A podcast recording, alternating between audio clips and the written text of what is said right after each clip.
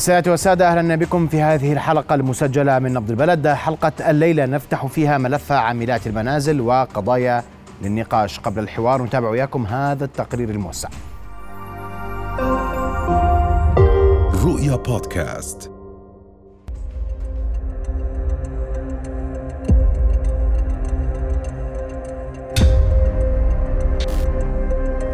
الحكاية متشابكة. والملف شائك بلا حلول في الأفق.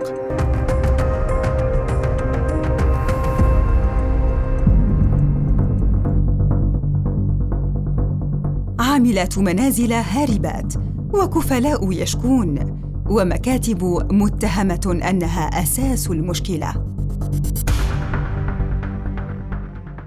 راند اسم مستعار هي عاملة منزل من الجنسية الفلبينية. لجأت إلى مركز تمكين لحقوق الإنسان الأردني لحمايتها وحصولها على جواز سفرها المحجوز لدى كفيلها. I came in Jordan 2018. My, my first madam, I worked here three years. Then she sent me the second madam. She take 3,000 GD. Then the second madam sent me the third third madam. She want to take 3 G, 3,000 GD for my release paper, but I don't have money to give her 3,000 GD. Then she go to the police station, then she give me, she want to make case release, uh, run away case. قصص العاملات لا تنتهي استغلال متعدد تروي جوزيفين ما حصل معها I came here to work and then I worked with the madam for three years. Then after that, I will ask about the, my release paper. And then she doesn't like to release me. And then they will ask for me for 4000 JD then when I'm gonna get this money. بالمقابل يشكو مواطنون من هروب عاملات منزل أو تمنعهن عن العمل من أجل تهريبهن للعمل لحساب شبكات طمعا بدخول مالية أعلى من العمل بالنظام الشهري. أول وحدة جبناها آه، صارت تتخيل إنه في ناس تدي خلقها في ناس عارف إيش في ناس حاسبينها وإلى آخره. وعبالنا عليه إحنا رجعنا تقريبا شهرين. طلبت أنا واحدة ثانية أساس من المكتب بدري. بعد شهرين آه، آه، لما انه اليوم بكرة اليوم بكرة اليوم بكرة كل حد فاضي. جابوا لي واحدة قالوا هذه يعني كانت عند أم الزلمة نفسه. فأول ما جت أنا وجاء وقال لي هذه على ضمانتنا مش عارف شو.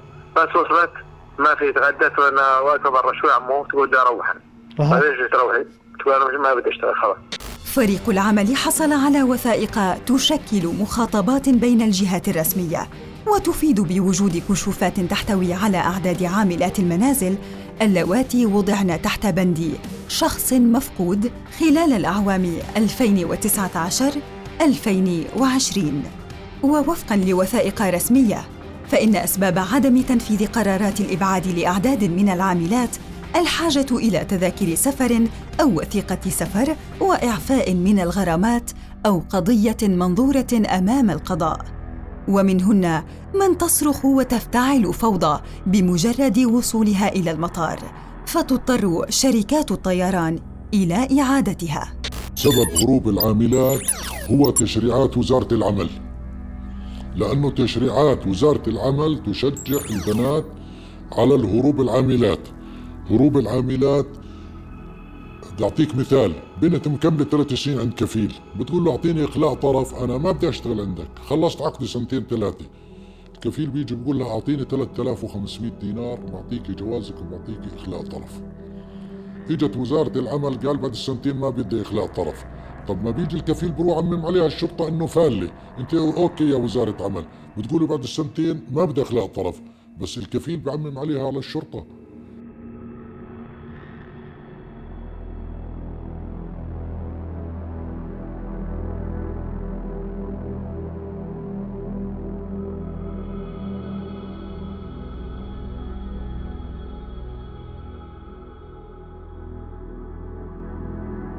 مكاتب الخادمات الغير مرخصة وزارة العمل اللي بتعرف فيها.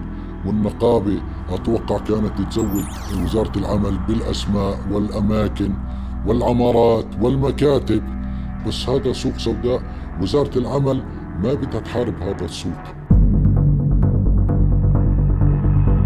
تعج صفحات وسائل التواصل الاجتماعي بإعلانات تفيد بوجود عاملات منازل بالمياومة وبالساعه لحساب مكاتب استقدام غير مرخصة أو أشخاص يديرون شبكات سمسرة في قطاع عاملات المنازل بعيدا عن القانون مقابل نسب مالية وإيوائهن في شقق ومنازل تقع تحت حماية مشغليهن.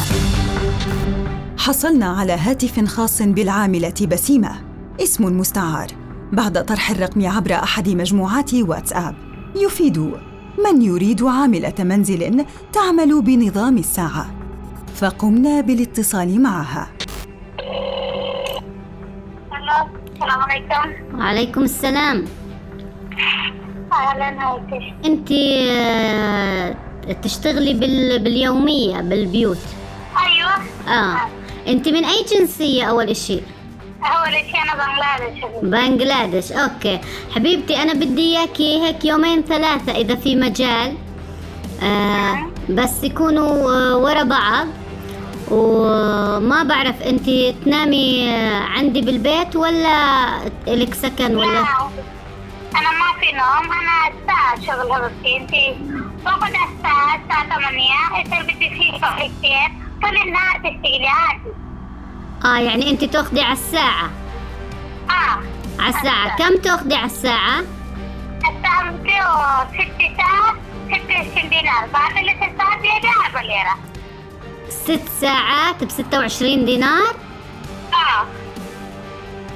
لم تفلح الحكومة بوضع حد للظاهرة من خلال قرارات الإبعاد، إذ تظهر الوثائق التي حصلنا عليها بأن الحكومة فوتت على الخزينة ما يزيد عن 21 مليون دينار أردني.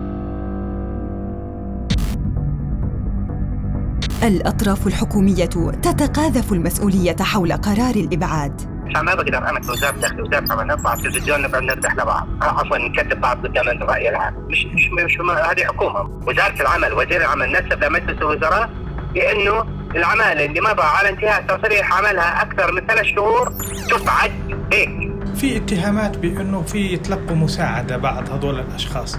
يتلقوا مساعدة إما من وزارة العمل أو من, من الشرطة. يا سيدي. أنا هذا مو سهل أقول آه.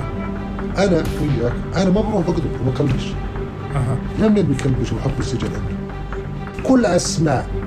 اللي فيهم ابعاد نازل على كل أجهزة السيطرة تبعتنا نلعب حتى الدولية بالشارع ويؤكد مصدر أمني رسمي ضبط سبعة أشخاص العام الماضي بتهم استغلال عاملات هاربات والاتجار بهن من خلال تشغيلهن بالمياومة. أما المقلق في ملف العاملات الهاربات هو أبناء العاملات اللواتي تزوجن بوثيقة خارجية ولم يسجل الزواج رسميا بسبب عدم امتلاكهن جوازات سفر. ونتج عن هذه الزيجات أطفال غير مسجلين وكأن الطفل غير موجود وهو عمليا موجود على الأرض الأردنية.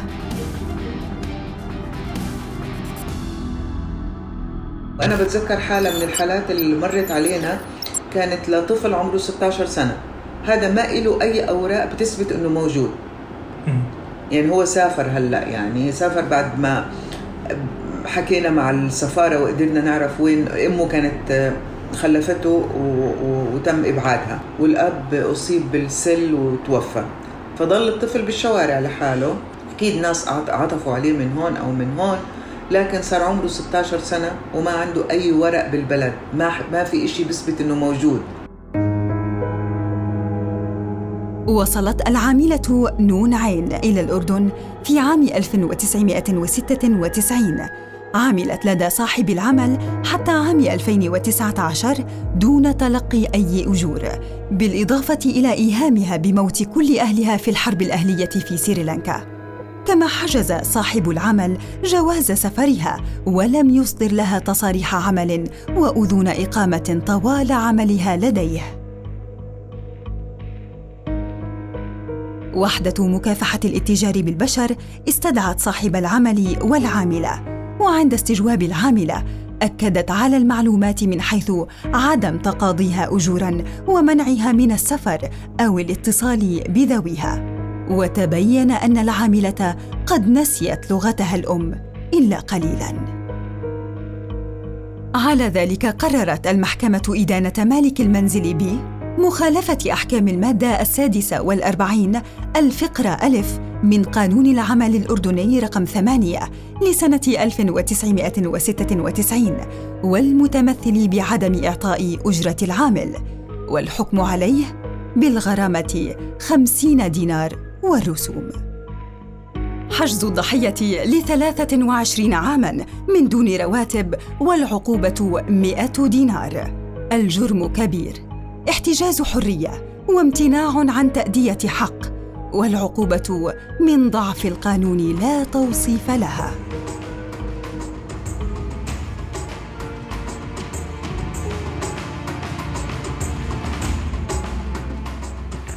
للحديث حول هذا التقرير وملفات أخرى تخص العمالة في الأردن. نرحب بضيوف الكرام مدير مديرية العاملين في المنازل في وزارة العمل الأستاذ فايز جبور. أستاذ فايز مساء الخير. أهلا مساء النور يا مرحبا. ورحب أيضا بنائب نقيب نقابة أصحاب مكاتب استخدام العاملات الأستاذ طارق النوتي. مساء الخير مساء الخير أستاذ محمد. وأرحب أيضا بالمحامي والناشط في حقوق الإنسان الأستاذ صدام أبو عزام. أستاذ صدام مساء الخير. أسعد الله مساءك.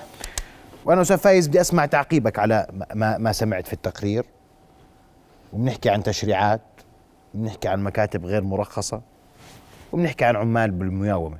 وكلها تساؤلات إنه هل هذا الموضوع اليوم يندرج تحت إطار وزارة العمل، وزارة الداخلية، الأمن العام، المكاتب عند مين؟ أسمع وجهة نظرك، تفضل. أول شيء أسعد الله مساءك أخي محمد أنت وظيفك الكرام. أهلا بك. ولمشاهدينك الكرام واسمح لي كونها حلقة مسجلة.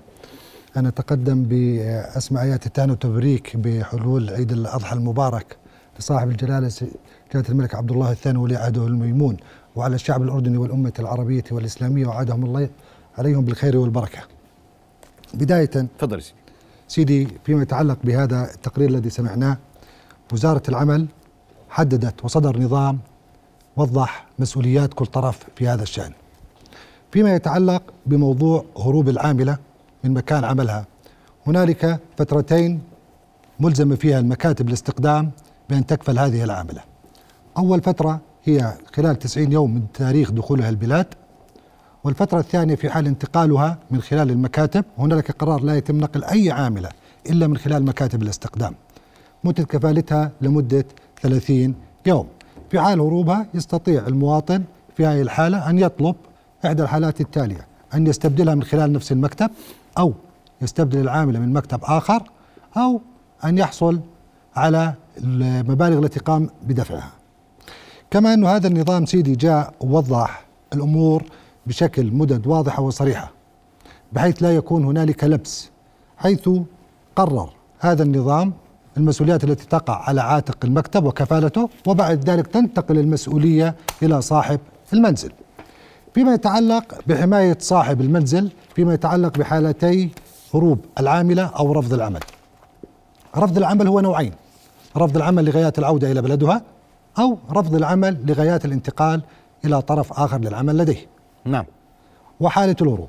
الآن آه، تدرس وزارة العمل حاليا وثائق مقدمة فيما يتعلق بتأمين أصحاب المنازل في حال هروب العاملة أو رفضها العمل والعودة إلى بلدها.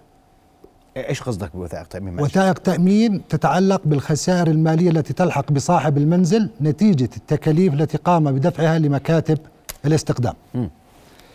كما أنا بحب هون أنوه وأوضح لشغلتين فيما يتعلق بموضوع هروب العاملات قامت وزارة العمل كذلك واتخاذ الإجراءات القانونية بحق عشر مكاتب غير مرخصة وتم إغلاقها بالشمع الأحمر وتم تحويلهم إلى القضاء المختص ليصدر حكم في هذا الشأن.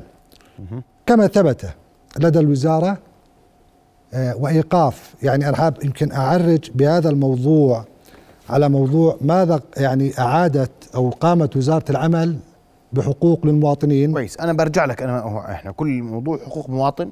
مواطن وعاملات. طيب وعاملات. راح أرجع لك في هذا الموضوع بس أسمع تعليقك أستاذ طارق على على ما ورد. اليوم وانت تبعت في التقرير المكاتب هناك مكاتب متهمة ببيع وباخذ وبشتري وبجيب وبودي صحيح؟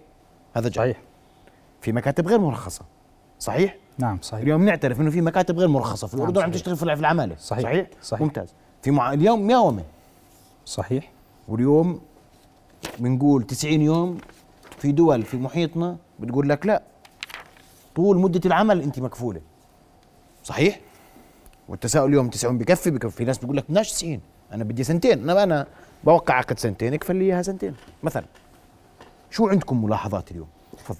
سيدي أول شيء أنا بدي أشكركم على استضافتنا بهذا البرنامج. أهلا وسهلا. وكل عام وأنتم مليكنا أول شيء بألف خير وشعبنا بألف خير. وبداية آه، خلينا أحكي عن آه، إحنا كمكاتب استقدام كنقابة وكمكاتب استقدام عندنا حوالي آه، 158 مكتب آه، فعال عامل.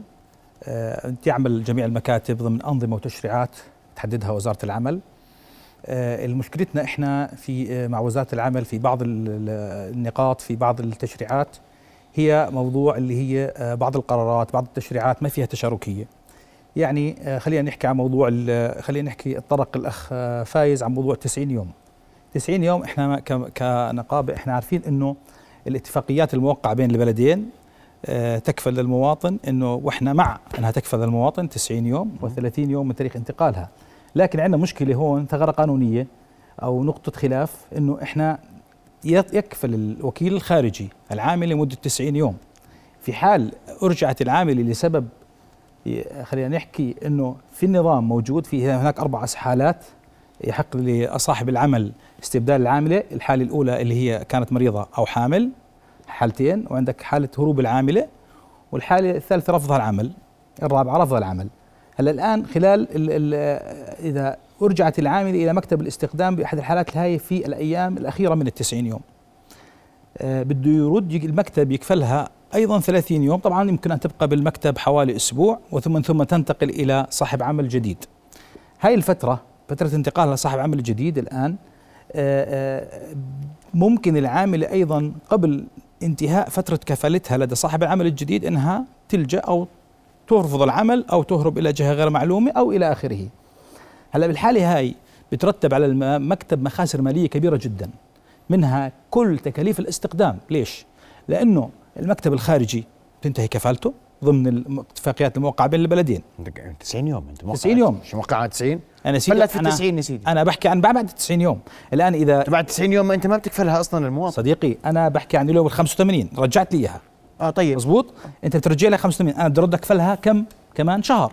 حسب الأنظمة والتشريعات. مزبوط مش بدي اكفلها كمان شهر. النظام بقول لك حالات الانتقال. هسه الأستاذ بدك تنقلها الكريم. بدي أنقلها. الآن بدي أرد اكفلها للمواطن أيضا 30 يوم. الآن كفلت المكتب الخارجي بموجب الاتفاقيات. استوقفك دقيقة بعد إذنك. نعم سيدي. معلش. أنت العامل اللي جاي تشتغل 90 يوم تحت الكفالة. على ال 85 انتقلت بها بهاش. بهاش شغل. بدها تغير كفيل. أنت إلك حق إنك بدها تغير؟ صاحب العمل. أنت إيش إلك حق تسوي؟ ننقلها إلى صاحب عمل جديد. ولك حق إيش كمان؟ نسفرها خارج البلد. طيب انت أنت الخيارين أمامك. أنا مش ماشي. مع أنا بحكي عن النقل. الآن عاملة إذا أنت ما بك أنت ما بتنقلها خلص بتروحها وخلص. ما بقدر أروحها إذا هي طلبت العمل. هذا أنا هي رفضت عمل. هي هي ما رفضت عمل. هي ما نسبها مكان العمل. بعد لسبب. 85 في س- يوم. هلا في أسباب كثيرة لرفض العمل. طيب. هلا اسباب كثيرة. إحنا بدنا نحكي هذا في آه، سجال إذا بدنا نحكي في موضوع في بدخل فيه تفاصيل كثيرة. إحنا بنحكي ما بعد التسعين يوم. الآن تحت وهي لا زالت تحت كفالة المكتب ضمن الأشرعة ضمن التشريعات الناظمة حاليا. الآن في الفترة هاي الأخ أبو ركان عارف شو بحكي بالضبط. الآن الفترة هاي الآن المكتب بده يرد يكفلها للكفيل الثاني أيضا 30 يوم. انتهت فترة كفاله الكفيل الخارجي. الوكيل الخارجي المصدر للعمالة انتهت بالتالي بتلبس المكتب كل تكاليف استخدامها.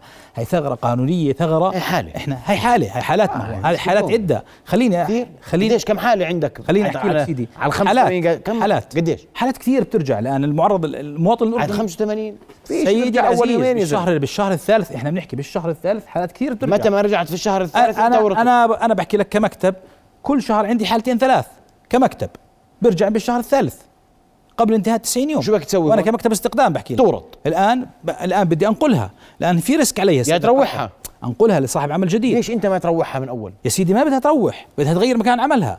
أنا ما بقدر ليش أنت ما افرض تتواصل مع أنا ما بقدر سؤال. أفرض عليها. إذا تواصلت مع مكتبها وقلت له هاي رافضة العمل نعم. في هذا البيت غير بيت. هي وهي ترغب في تغيير مكان المنزل لا شو اسمه. بكفل لك إياها ولا ما بكفلها؟ لأسباب الآن بكفلها من أي ناحية؟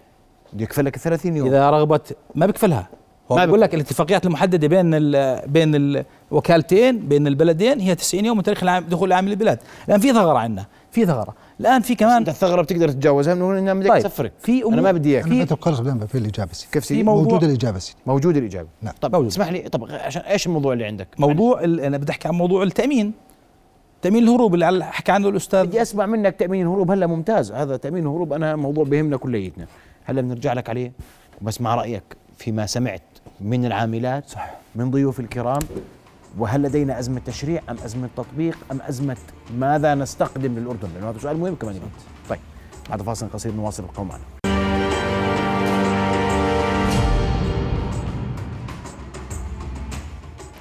نواصل حوارنا وضيوفنا الكرام وتوقفت معك أستاذ طارق بس أسمع أستاذ صدام حتى نرجع في التفصيل التأمين. تفضل. شكرا. أسعد الله مساءك وكل عام وأنتم بخير وضيوفك بخير. الكرام. وجميع المستمعين والمشاهدين. آه، في الحقيقة ليس غريب آه، ما شاهدناه. هذا الواقع التنظيمي المعقد المشتبك يخلق مثل هذه البؤر السوداء التي تؤدي إلى انتهاكات جسيمة باعتقادي لحقوق الإنسان.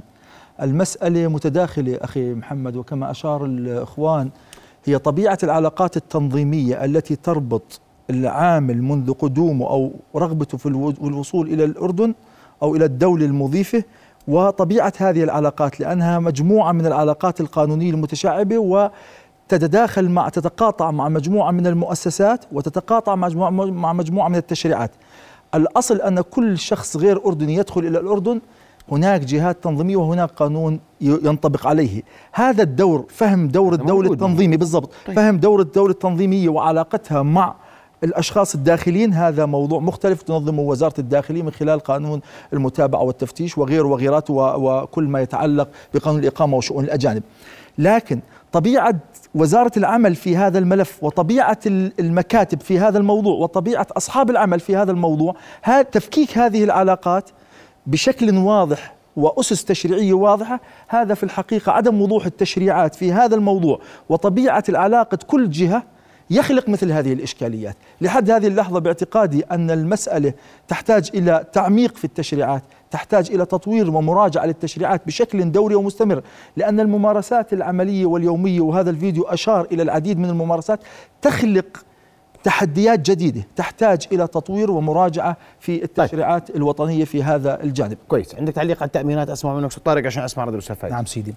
هلا ال- الآن النظام صدر عام 2020 اللي بنص على اللي هو تأمين هروب عاملات المنازل.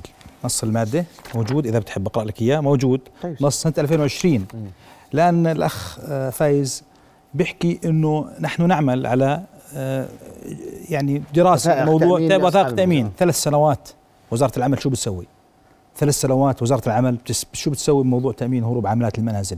إحنا هذا مطلب إحنا إحنا بهمني ك كأنا كمكتب استقدام إنه يكون في تأمين لصاحب العمل أنا هي سمعة لمكتبي بالنهاية إني إذا إذا بتأمن تأمين الآن اللي أنا على آه، اطلاع عليه إنه معظم شركات التأمين رافضة هذا الموضوع ما بعرف أنا إن شاء الله إنه أنا أتمنى أتمنى أنه يوصلوا وزارة العمل إلى آه، آه، خلينا نحكي نقطة تواصل وإيجاد آه، بوليصة تأمن اللي هي صاحب العمل وتأمن, وتأمن واضح. صاحب المكتب كويس. لموضوع ما يخص تأمين هروب عاملات المنازل. أستاذ فايز شو بتسوي كل ثلاث سنين ورد لي على ما, ما, ما تحدث فيه الأستاذ طارق تفضل. بداية نتحدث في موضوع الانتقال وما أثاره الأستاذ طارق على موضوع الانتقال. مم. موضوع انتقال العاملة المكتب ملزم بكافلتها لمدة شهر من تاريخ توقيع وثيقة التنازل ومتى يدفع التعويض للطرف الأول؟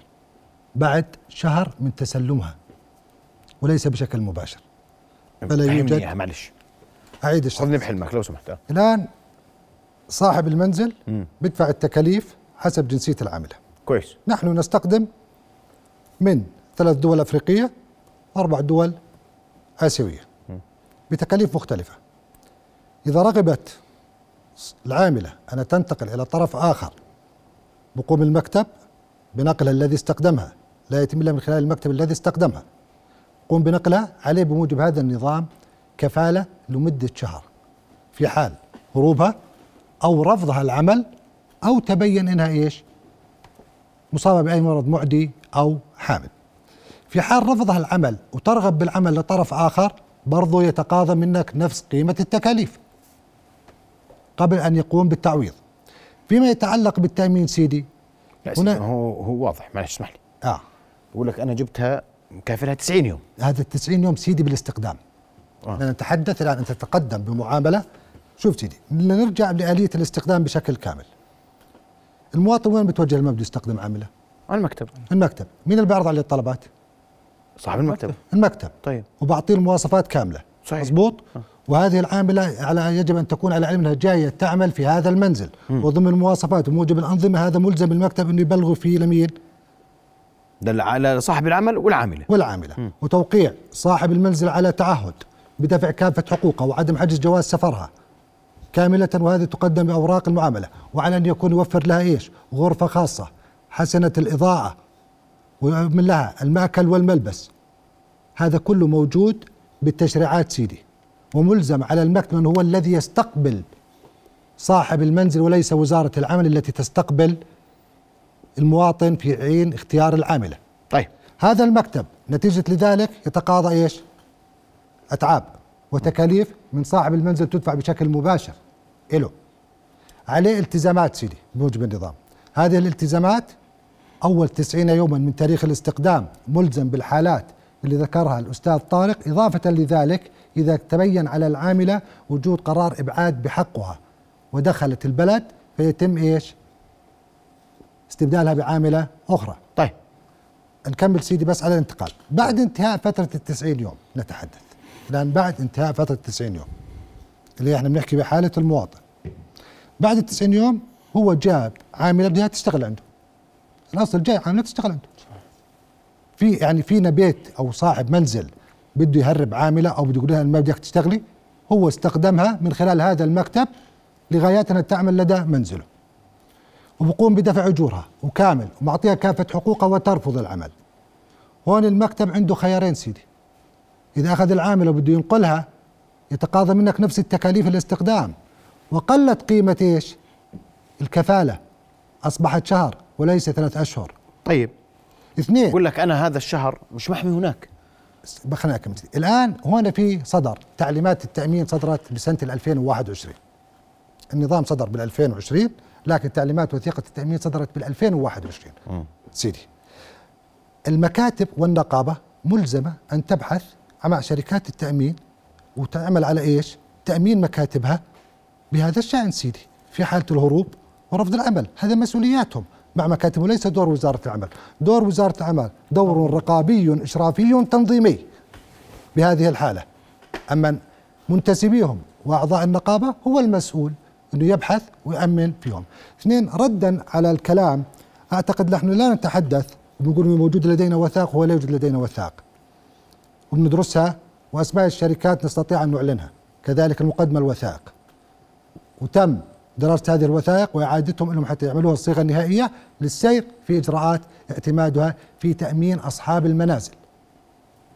حديثنا. فبالتالي المكتب سيدي كما يتقاضى أتعاب عليه مسؤوليات المواطن ما بيجي لوزارة العمل ولا براجع وزارة العمل إلا في حالة واحدة. متى يراجع وزارة العمل؟ في حال حدوث مشكلة. قبل ذلك لا يراجع لأنه لا يجوز الاستقدام إلا من خلال المكاتب. طيب. ولا يجوز سيدي نقل العاملة إلا من خلال المكاتب. وهذا مطلب من النقابة.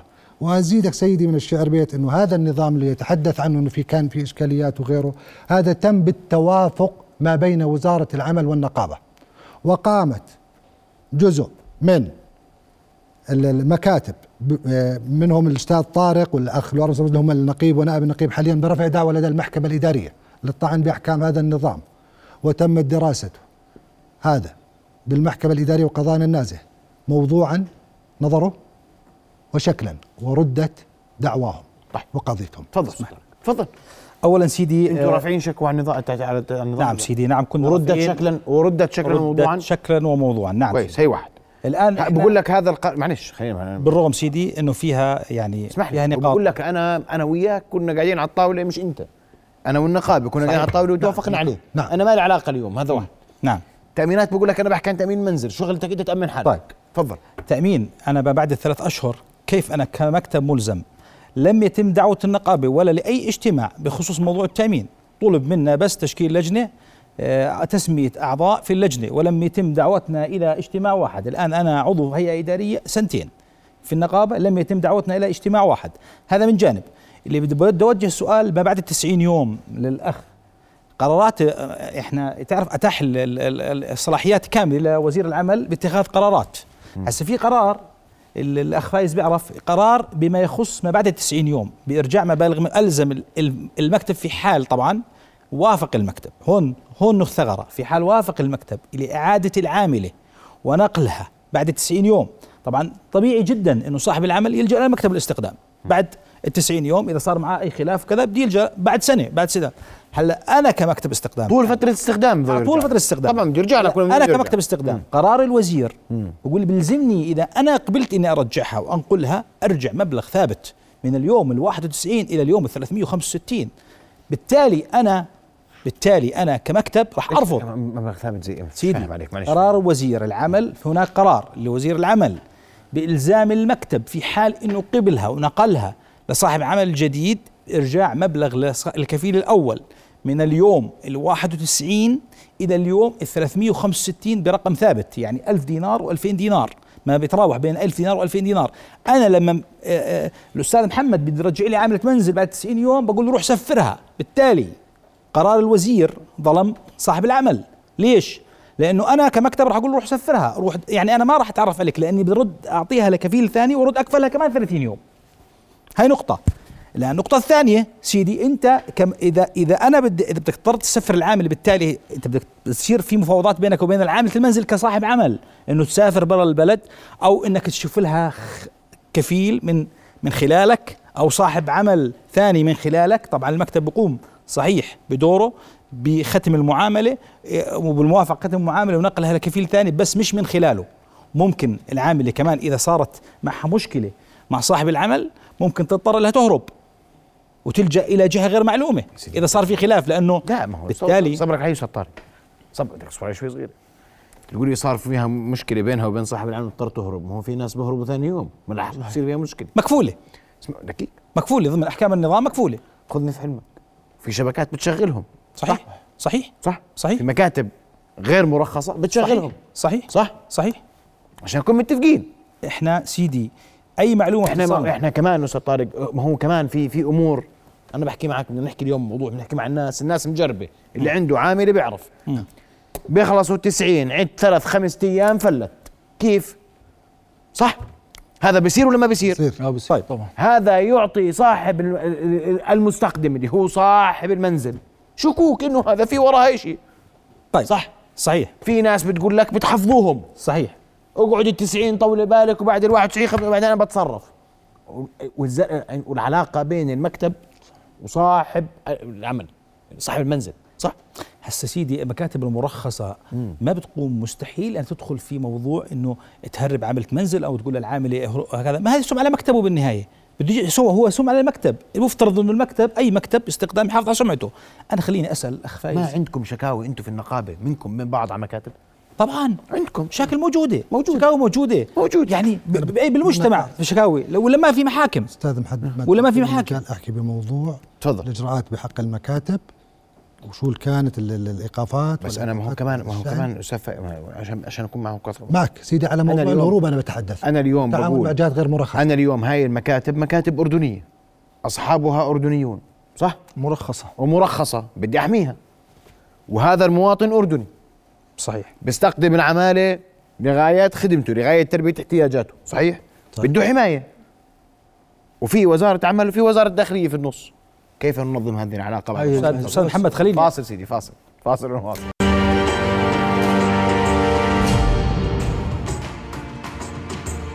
بقول لك يا صراحة.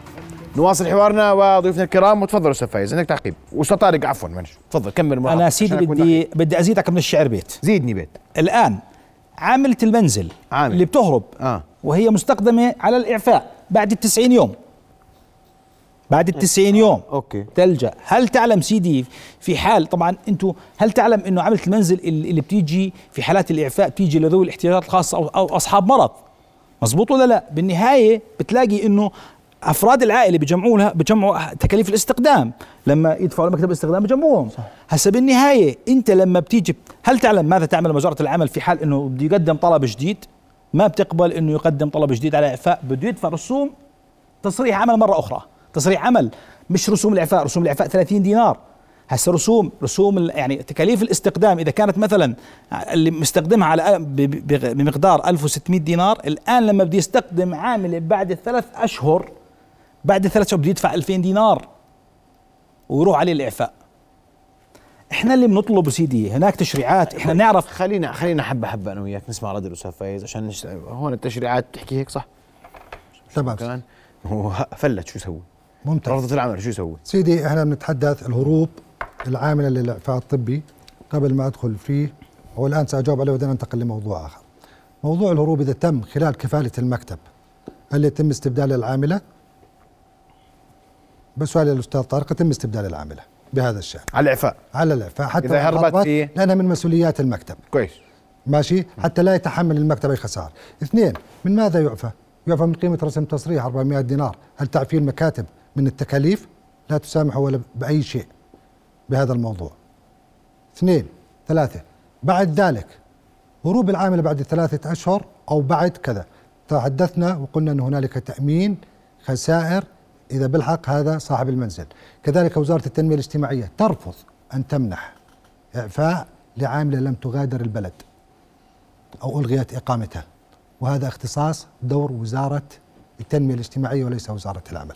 في موضوع أن تمنحوا الإعفاء تشكي يا فندم. أن آه، تمنحوا حماية- أن- حماية لا، المواطن، أن- بس تسمح لي سيدي أكمل إذا سمحت لي. آه، إحنا نسمح لك سيدي بس آه، انت بس عد الإعفاء أنت عد كم وزارة بتذكر الإعفاء الطبي سيدي يختص في أول شيء يعرض على اللجان الطبية موجو- على وزارة الصحة.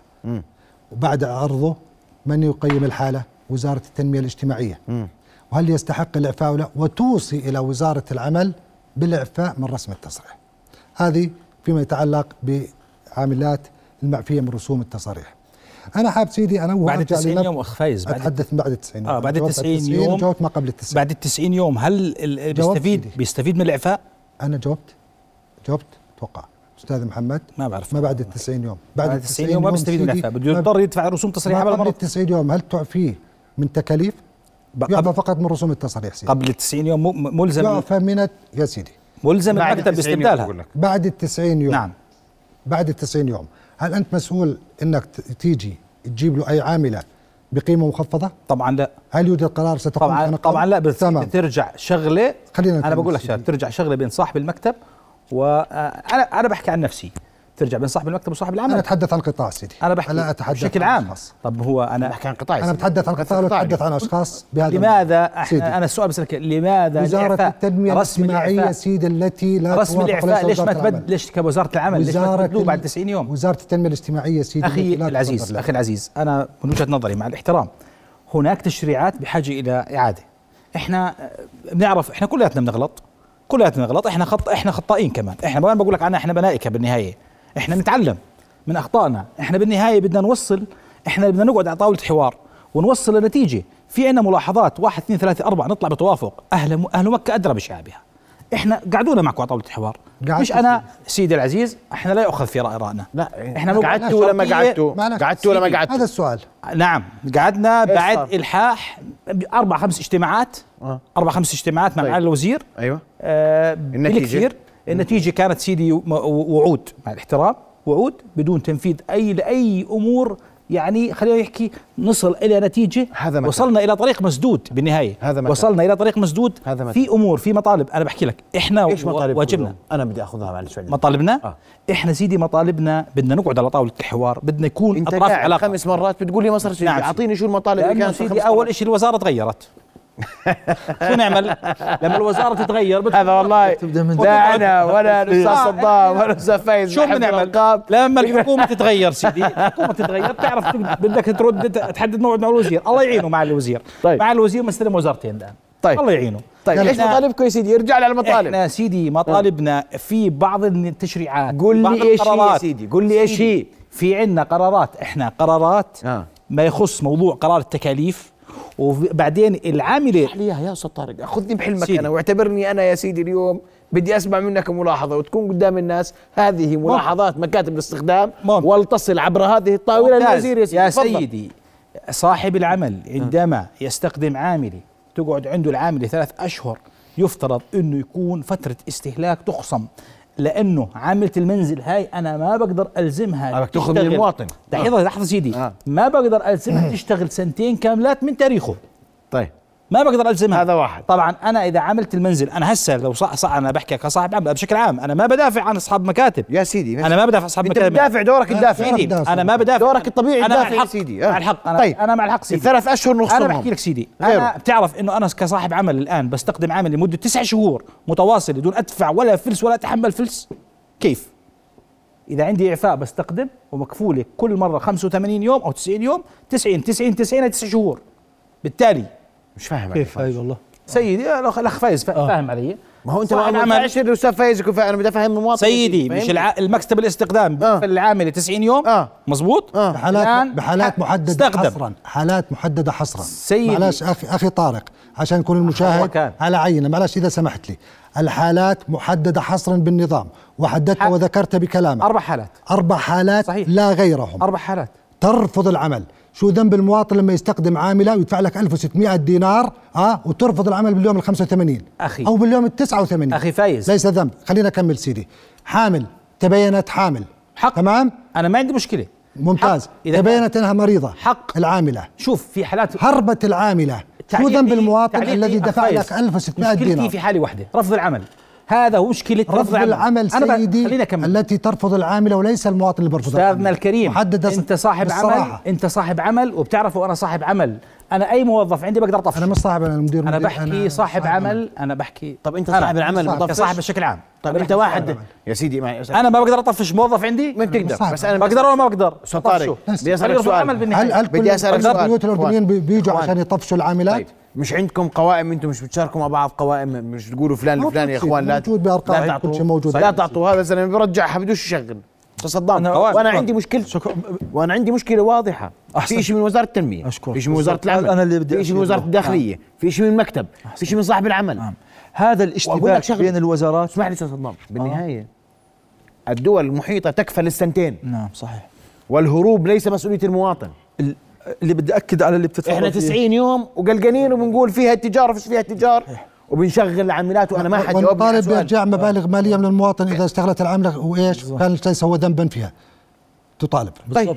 هاي المسألة. لا وبتروح بتشكي عليه وبدفع المواطن. تفضل. أنا المسألة هاي اللي بدي أحكي فيها. العبرة في الحماية أنه تبحث ال ال ال النطاق الموضوعي للحماية هو أن نضمن بيئة عمل لائقة لكل الأطراف لصاحب العمل والعاملة طيب. بعكس ذلك إذا كان في بيئة عمل لائقة تمام ندخل بإشكاليات الإتجار بالبشر وغيره وغيره. أسألك سؤال. فبالتالي. هذا. مناط الحماية. أستاذ صدام مكتب الاستخدام لما يجي واحد يقول له أنا بسأله بسأله بجاوبه.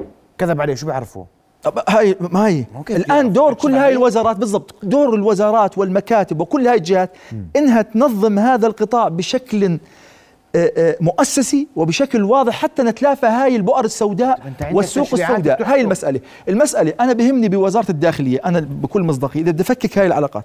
وزارة الداخلية اللي بهمها أنه ما فيش مواطن ما فيش شخص يدخل الأردن إلا بعلاقة قانونية. انتهى دور وزارة الداخلية.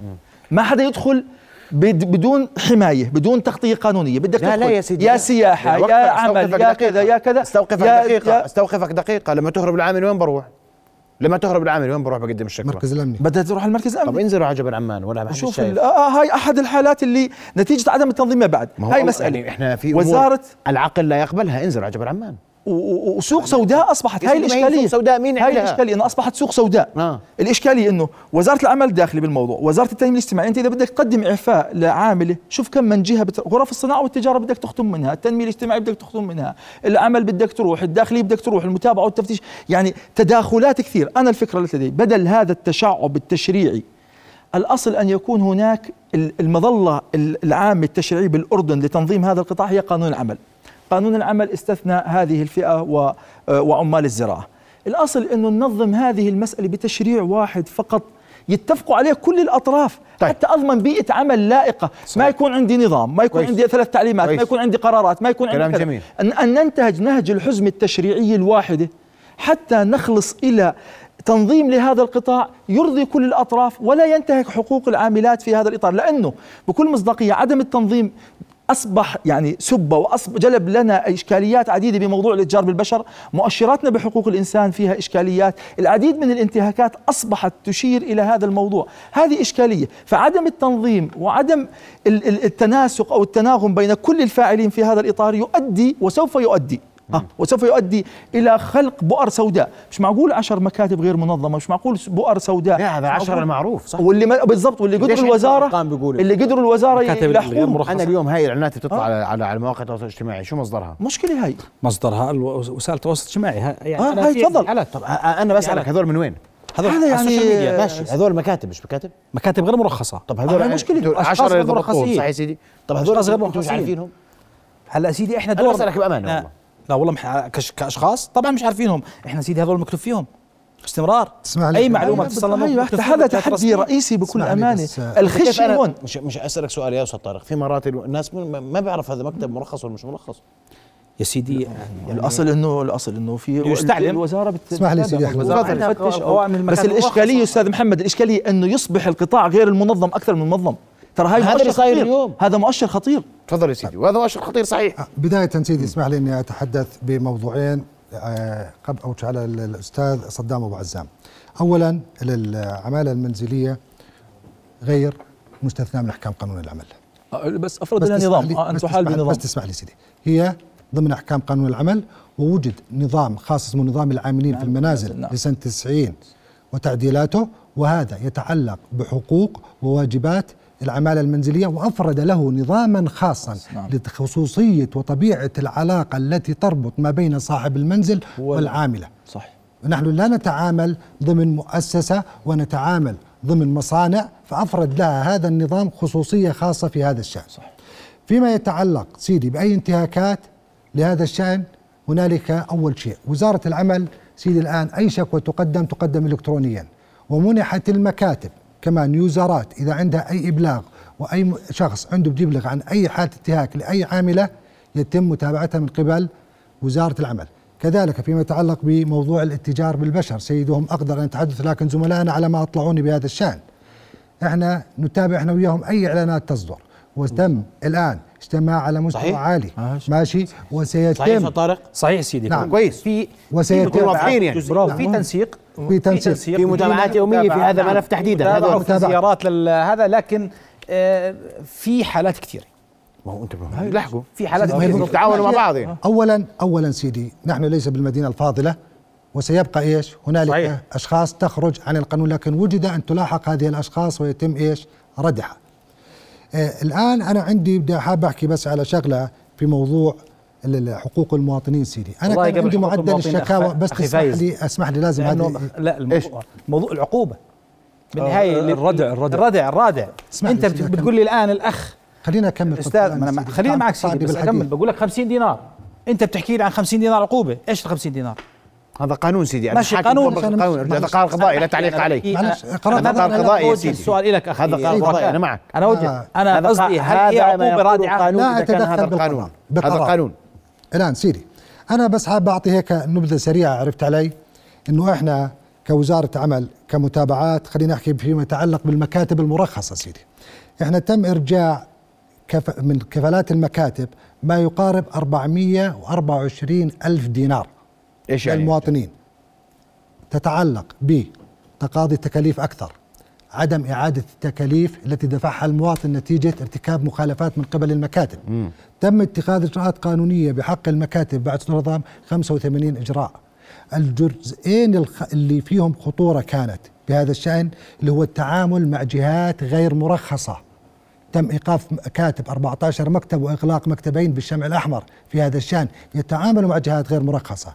كذلك يوجد مكتب الآن محال وموقوف بموضوع تهريب العاملات وتهمة التجار بالبشر وهنالك قرار ظن بحقه طيب. ومكتب مرخص سيدي كويس. أنا سيدي أستاذ فايز أنا عشان أكون واضح. ما, ما, ما نتفق عليه جميعا إنه إحنا بحاجة إلى طاولة حوار واضحة نعم. مفتوحة نحكي فيها التفاصيل تنظيم هذا القطاع. هذا نعم. هذا هذا الخلل الموجود. ونقلل ما يحدث اليوم في السوق. صحيح؟ صحيح. فبدنا بدنا تعهد منكم إنه بدنا يعني بدنا قاعدة على الطاولة. تبتسم. طبعا.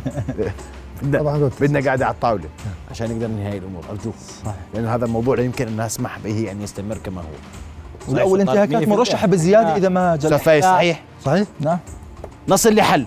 في النهايه في الحوار اليوم. في أمور اتفقتوا عليها على أقل تقدير بدي أشكركم كل الشكر ضيوف الكرام رؤيا بودكاست.